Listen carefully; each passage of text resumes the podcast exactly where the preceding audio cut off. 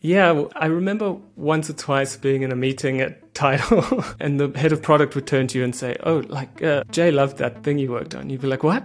Doesn't he have Jay Z stuff to do? Why is he looking at my designs? Welcome to Deep Dives. My name is Ridd, and this is where we go deep with the best designers so that you can learn from their journey and apply it to your own career. Today's guest is Dan Hollick, who's a framer wizard and one of my favorite people to learn from on Twitter. In this episode, we go deep into color theory, how to become a more technical designer, and he even shares a little story about how Jay Z influenced the product roadmap during his time at Tidal.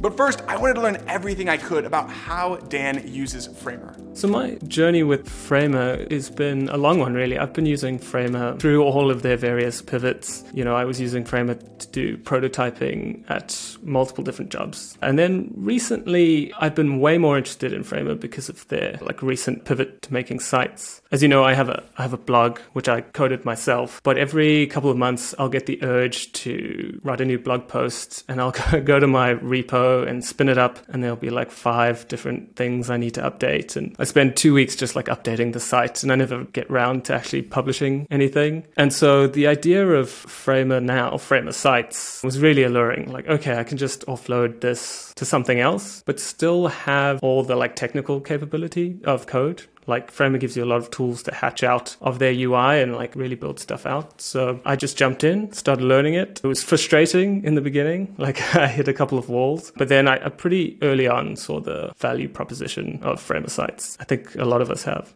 Can you talk a little bit more about some of the favorite parts of Framer sites? Sure. So, like I said, I think some of my favorite parts about Framer are the tools they give you to extend the tool when you sort of hit the limits of what, like the functionality they've built into Framer. They give you tools to just like write custom code, custom React, and you can leverage all the hundreds of thousands of React libraries that are out there where people have already done this work right? You don't have to write it yourself. You can just drop it into Framer. You need some technical expertise, but I really like that while they're building out the rest of the functionality, you have options to just make it work and like hack something together. It, it does encourage just hacking stuff together, which kind of gels with the way I like to build stuff. Do you have a favorite thing that you've built in Framer? Um, it's a good question. I so a while ago I recreated this like Tailwind UI like hover effect, and that was just a bunch of fun. I mean, it, mm-hmm. it uses almost no Framer UI. It's like all custom code, but it's so much fun that like you can just build that, pop it online, and people are using it like immediately in their sites. It's just super cool. I have the remix link for that saved. like I remember when James tweeted it, and I was like, "Oh, that's so cool!" And then your remix link popped up, and I was like, "Yes, it is. Yeah. It is now something that I can use in my own work." I think it that's like one of the, the, coolest parts. I mean, maybe it looks it looks pretty good, and I think that's like the thing that I'm so excited about with Framer is just this remix culture that has already been accelerating, and just how quickly yeah. it's like catalyzing different design trends, even because everything is so much more accessible. Yeah, it, there was a masterstroke on their side, was just like including that remix functionality. It's like got a viral loop built in where you're like, oh, I have a cool idea. I'm just going to see if other people like this. And then you can just riff on other people's stuff. It's super cool. And I think it's one of the big things that Framer has going for it outside of something like Webflow, which it has the same sort of thing, but it, it just lacks that like virality for some reason. I don't know why. I'm pretty interested to hear how you think about the difference between Framer and Webflow. Obviously, you're someone that can do it all yourself anyway with code and has experience with different tools, but I'm really interested in, in kind of thinking about it from the lens of someone that's just starting out and maybe they're building out their portfolio for the first time. How do you think that someone should evaluate the differences between Webflow and Framer? Yeah, so when picking between Webflow and Framer, especially as a junior designer, it's probably worth saying like it almost doesn't matter which tool you pick. They're both really good tools and you won't go wrong. But the thing I think makes the choice much easier for a designer is Framer works more like a design tool. You're bound to feel a bit more comfortable in Framer. Webflow is great, but it, it feels a little bit like Web 1.0, whereas Framer is like very component based. It's all about that sort of architecture. So it, it just like matches with the the way you already think and work from something like Figma. One of the things that you say is this idea of no code doesn't necessarily mean no complexity. Can you unpack what you mean by that? Yeah, I think I stole this from someone else, so I'm not going to take full credit. But no code definitely doesn't mean no complexity. You might not be like programming in the traditional sense, but you are running into all the problems that programmers run into, especially at scale. So you still have to think about like how you structure something to make it as efficient as possible. Maybe a good example is before Framer recently released like light and dark mode. If you wanted to switch between light and dark mode, you had to have a component for each mode, right? And all of a sudden your components have doubled. So it's it's a rabbit hole and just because you're doing it visually doesn't mean you aren't leveraging programming principles to try and make it as efficient as possible.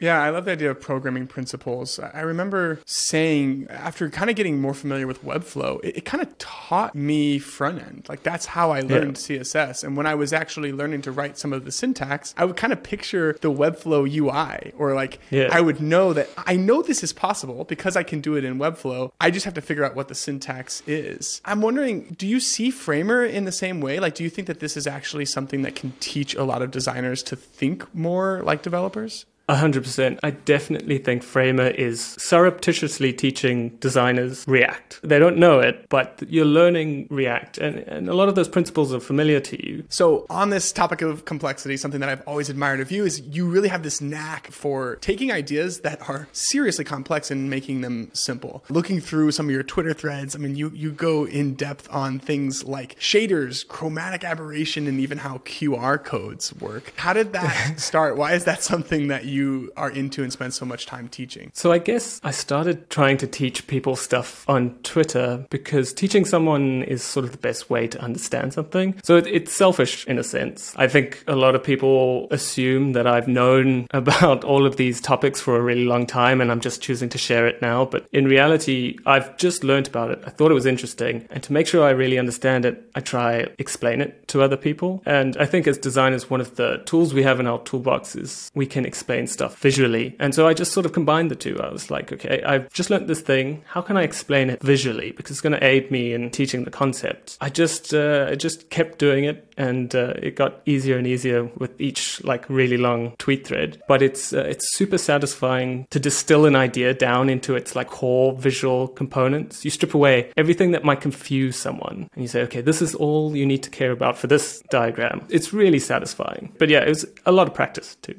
I'm curious to even kind of drill in on the, the color theory topic, just because that is something that, at least from my standpoint, I mean, you understand at a really, really high level. And I'm wondering what are the more common mistakes or shortcomings that you see other designers make as it relates to color? Yeah, I think the shortcomings I see in other designers when it comes to color are a misunderstanding of how color works on computers and how that differs from the way we perceive color. So, a small example is like if you have your your HSL color picker open and you have a blue shade selected and you think, oh, I just want like a complementary shade of green and you just slide the hue over. You're like, okay, they're going to be the same. They're going to be the same sort of intensity. But it doesn't work like that for us, we perceive green as much brighter than blue, but the, for the computer, they're mathematically like on the same level. So I see a lot of that like creep in. It's just this like fundamental misunderstanding of the medium. Color is also one of those things that is endlessly complex. So it's not like I blame anyone. How are you supposed to understand the difference between a color space, a color gamut, a color model? Like they're all subtly different things, but you're just designing something, man. Like you, if the color looks good, it looks good.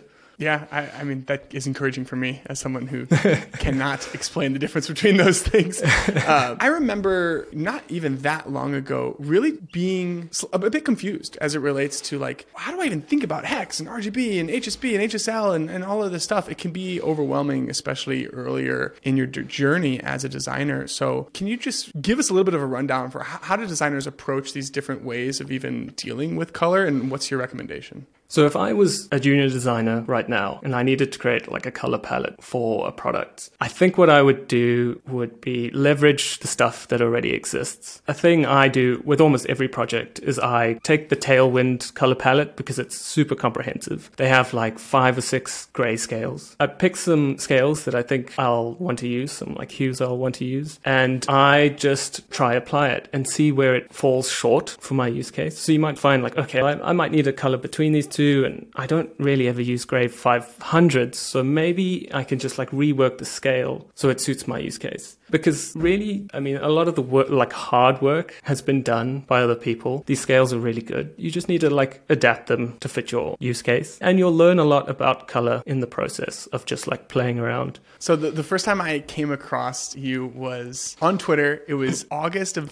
2019, and you tweeted this screen grab of a plugin that you built internally while you were at Tidal. and it was like Yeah. fetching data from the APIs and automatically populating your designs in Figma. And I remember thinking like, I don't know who this Dan guy is, but he is an absolute wizard. And so I kind of want to hear a little bit more about like that process, and, and maybe you can just even share about your time at Tidal and, and kind of what led there. What was that like, and what were the different things that you were working on? Sure. So when I was working at Tidal, my main responsibility was the design system, first of all, and design tooling. So like just anything we needed that would like help make the team more efficient. And so one of the things that we had to do quite a lot was put together mock-ups for the marketing team. And of course, Tidal's in like a bunch of different countries and a bunch of different languages. So it was always super tedious to like go through and, okay, what albums are we gonna like show for this image and go get that information manually like type it out like copy the image offline somewhere it was it was just super tedious to populate these marketing mocks with actual product like data and so when figma opened up their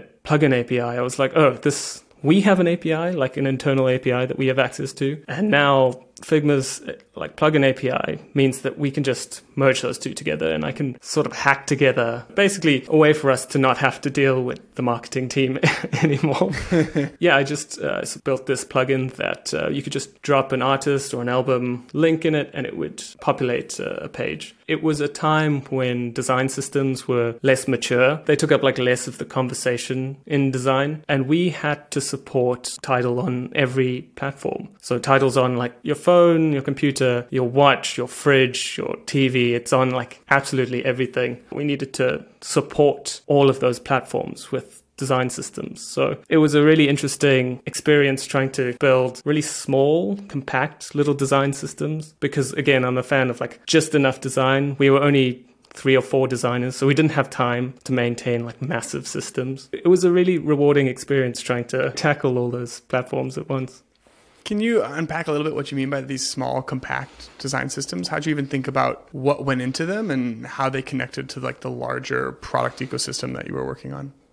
Yeah, so at Tidal, we decided to go with the atomic design system principle. What we decided to do was to share just the atoms, right? So that was things like color, iconography, font uh, choices, etc. We shared just the atoms between all the systems, and then all the sort of like molecules and organisms we split out into their own systems. So you could update something in the atomic level, and everything would inherit that change. It just worked out being much easier for us to have small little systems on top of that. They varied quite a lot between platforms. You were at Tidal for, I think, like two and a half years, so a pretty significant amount of time. What were some of the main ways that you grew as a designer, and maybe any specific feedback that you received while you were there that really helped you in your career? Yeah, so I think the ways in which I, I grew as a designer at Tidal were I became pretty adaptable. We were a small team, small design team, like only three or four of us, depending on the year. You know, Tidal was still owned by Jay Z at this point, and surprisingly, he had like quite a lot of product influence. So occasionally he'd set the roadmap like halfway through a year, and so you just have to adapt. Like, it doesn't really matter what you were planning on doing. Jay's got an idea, and we're just going to do it. Do you have any specific stories about when Jay made his presence felt on the product roadmap? Yeah, I remember once or twice being in a meeting at Tidal, and the head of product would turn to you and say, "Oh, like uh, Jay loved that thing you worked on." You'd be like, "What? Doesn't he have Jay Z stuff to do? Why is he looking at my designs?" But one of the things I remember Jay introduced was one of his friends, uh, Nipsey Hussle, was I think he was murdered while we were working there. So he really wanted to introduce a system where you could like donate to artists if they had like a cause on their page. So yeah, we pivoted to building this like donations system halfway through the year, which I mean it was it was totally like a cool thing to build, but it, it wasn't on our roadmap. Put it that way.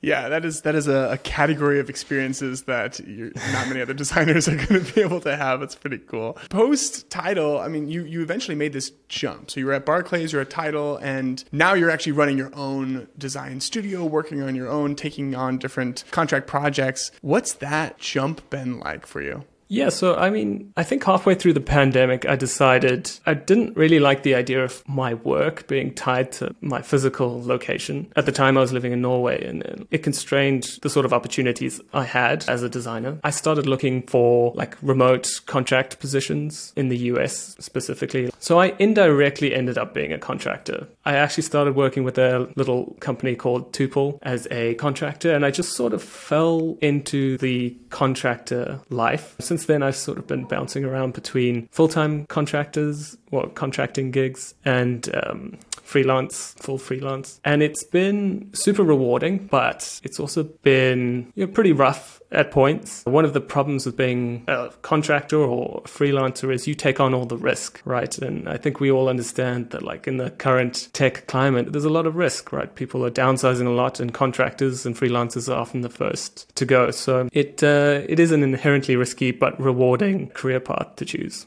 Do you have a preference between the full time contractor with one company versus operating a little bit more like a freelancer and dabbling with different projects concurrently?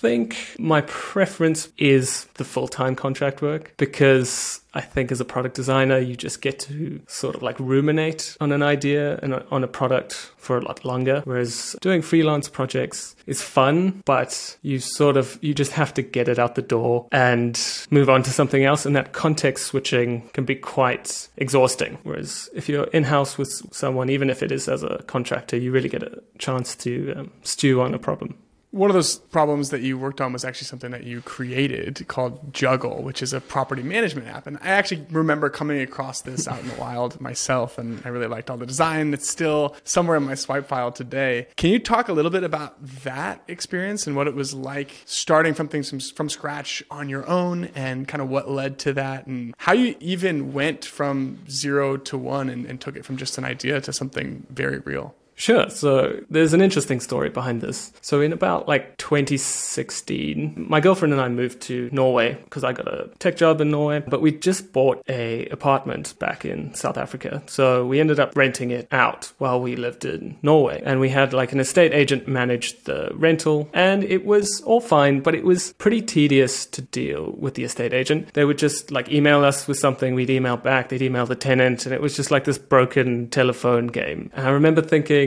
oh man, like we're paying them to do what? And so my girlfriend came up with the idea of like, why don't we make a sort of tool that is like GitHub issues, but for landlords and tenants? So you can manage like maintenance issues and billing and stuff all in this sort of GitHub issue like interface. And so we had that idea in like 2018 and we had no idea how to do anything with it. Like at the time, I couldn't really code. And so we spent the next two years like me learning on the fly, like React and wow. and a whole bunch of stuff. And my girlfriend designed it. And then we sort of pivoted around where I was designing and building it and she was doing all the like marketing and CEO stuff. And it was a, it was a wild ride. We ended up getting a small bit of funding from the Norwegian like innovation arm, like the governmental innovation institute or something. It was a really cool experience, but it took a really long time because we had so much learning to do on the fly. That's pretty incredible. I knew that you were working on this and I knew that you had technical skills, but I, I didn't actually know that this was when you learned React to solve this set of problems and all of that. Can you just tell us a little bit more about like what was that learning journey like and maybe even helping other designers who are on the fence of like should I learn to code? Like do you have a recommendation or even just a set of principles that you've kind of learned over these these 2 years of kind of throwing yourself into the deep end?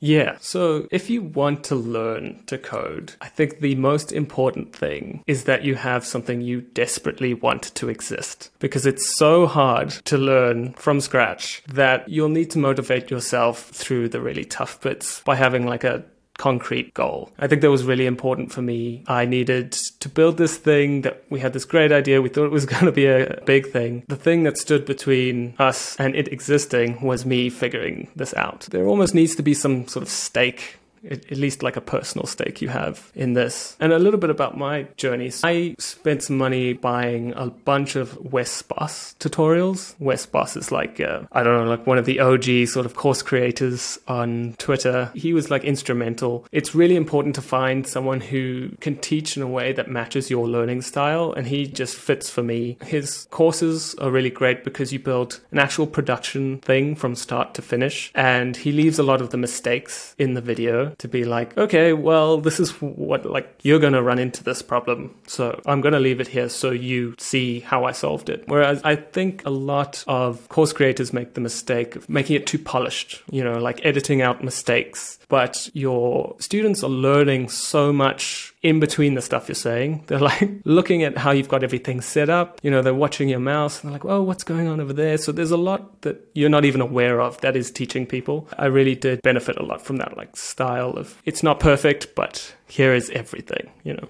Yeah, uh, that's something that I can stow away and use even for my own teaching. It makes a lot of sense. I'm curious now that you have this this skill set, this understanding of React, and you know how to code. How has it impacted you as a designer?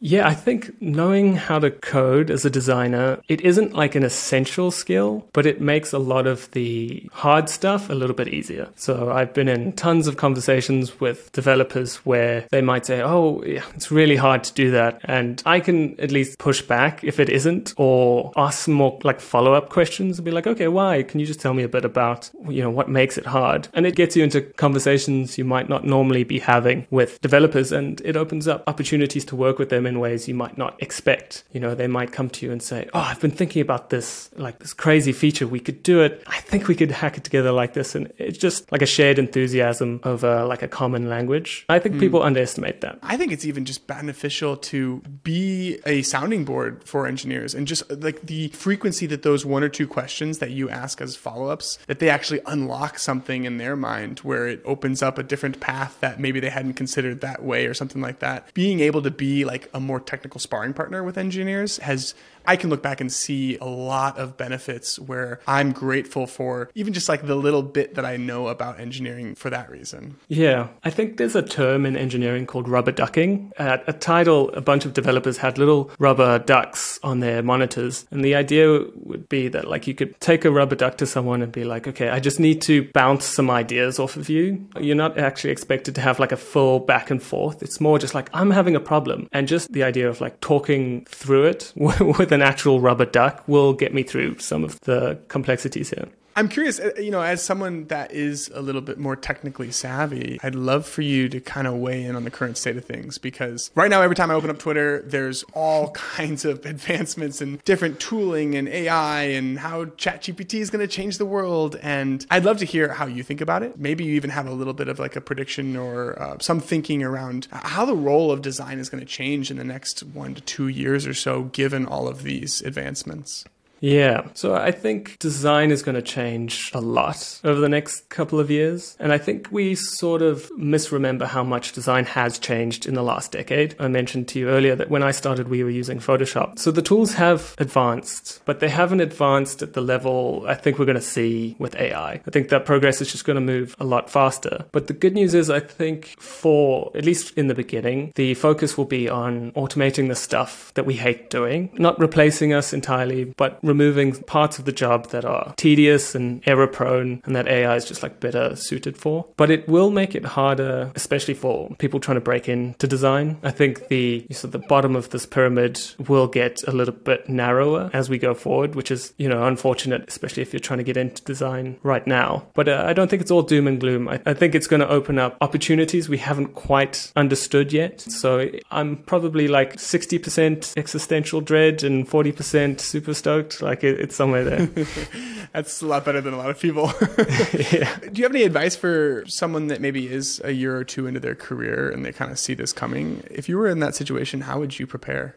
I think the way to prepare for the impending AI revolution as a junior designer, anyways, is to get really familiar with the tools. I don't think that piece of advice has ever changed. Like if you were trying to get into design four years ago, I probably would have told you be really good at Figma, just like practice in Figma. And now that's going to change a little bit to like be really good in Figma and know how to prompt an AI to generate something. Just being good at the tools will get you in the door. You know, you can't um, you can't ignore the basics. Yeah, that makes sense. It feels like we're we're moving towards a world where design is forced to be a little bit more generalist too, because there are so many new efficiencies coming with design. Maybe it's not going to be enough to just crank out UI all day, you know, and and mm-hmm. so like expanding the surface area of what I as a designer can contribute to the company that I work at. Maybe I'm flexing my product sense and contributing more to, to strategy and product process at the company, or maybe I am dabbling a little bit more into code and becoming more technical. I'm interested to kind of see how the core skill sets that we associate or attribute value to for designers, how those evolve over the next few years. It'll be fun to watch. Yeah, I think AI is going to push a lot of job roles closer together because it's not just happening to design, you know, it's happening to front end engineering, it's happening to back end engineering, it's happening all over the place. So your companies will be able to do a lot more with fewer people and they will expect them to have broader ranges of responsibility. Um, so you, you might be sort of forced into learning something that hasn't historically been part of design. And for those of us that have been around for a while, like the role has changed a lot. This is just part of what is a really, really young profession. You know, it's yeah. still completely in its nascence. I think that's a word. it is now. it's really i mean it, it is it's scary it's daunting in many ways but i also think it is like very exciting i'm super stoked too because it does feel like every time we have these technology cycles that almost kind of reinvent our day to day it does level the playing field a little bit because there's so yeah. much newness that yeah on one hand i could see how it would be intimidating as someone that is like earlier in my career but at the same time if i think about well maybe i'm going to be using ai prompts a bunch two years from now in my role well, the people that have been doing this for 10 years, that's new to them too, and it's new to me. And so that is kind of motivating where it's like, yeah, I can figure this out. And like, if I really put myself to it, in many ways could catch up on the people who have been in this industry for so long because of the amount of change that's taking place.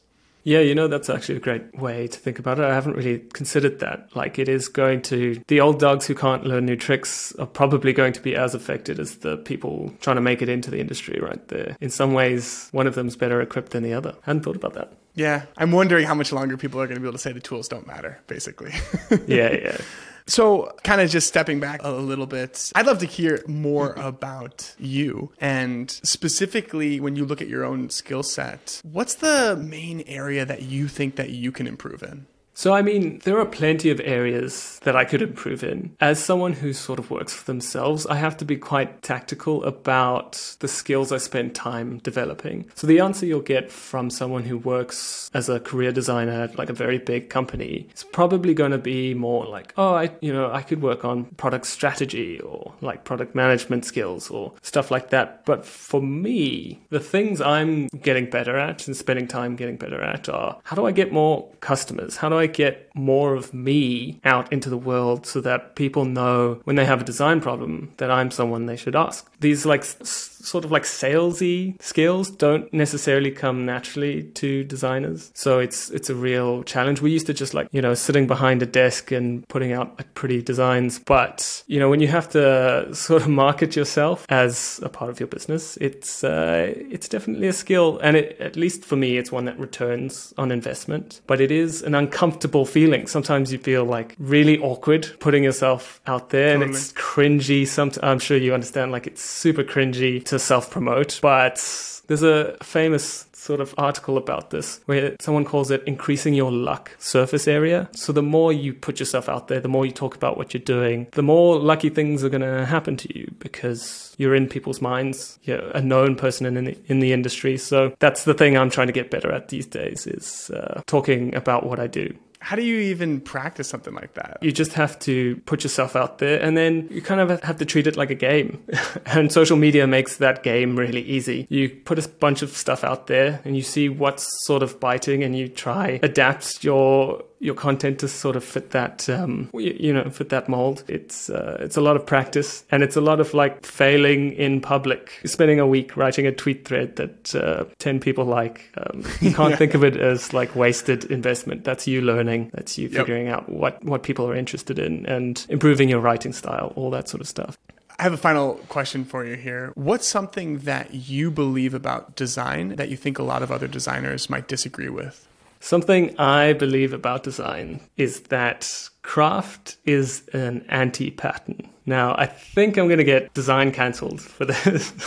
But I think for every company like Linear, which we all think of as like very highly polished and crafted, there are a thousand linears that died right? That were really well polished and crafted, but their core value proposition wasn't there. They didn't like ultimately provide value for people trying to use it. And so I think we get like really caught up in the cases like Linear where the tool is so well crafted that we think that is success and we forget to provide value first. And you also need to understand that like for Linear, that is a marketing strategy, right? They spend like three months working on a landing page so that we all talk about it at work. And then when our Jira licenses we're like, we should try that thing, you know? It's a marketing strategy at the end of the day. But the thing that makes Linear successful is that it's a good tool. It's well crafted, but it does what it says on the tin.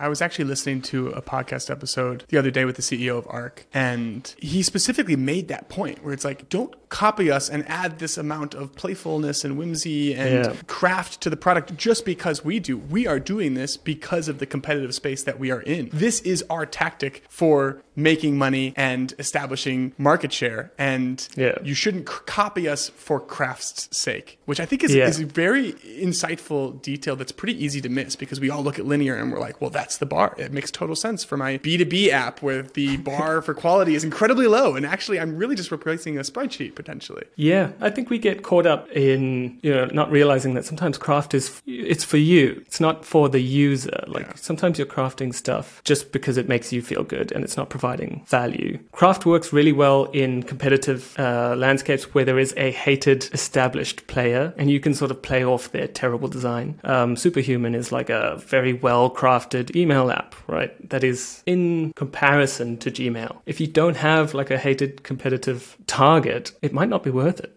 I love it. Well, thank you so much, Dan, for taking the time. This has been super insightful, and I'm excited for future Twitter threads that I can learn from. Thanks, man. It was fun.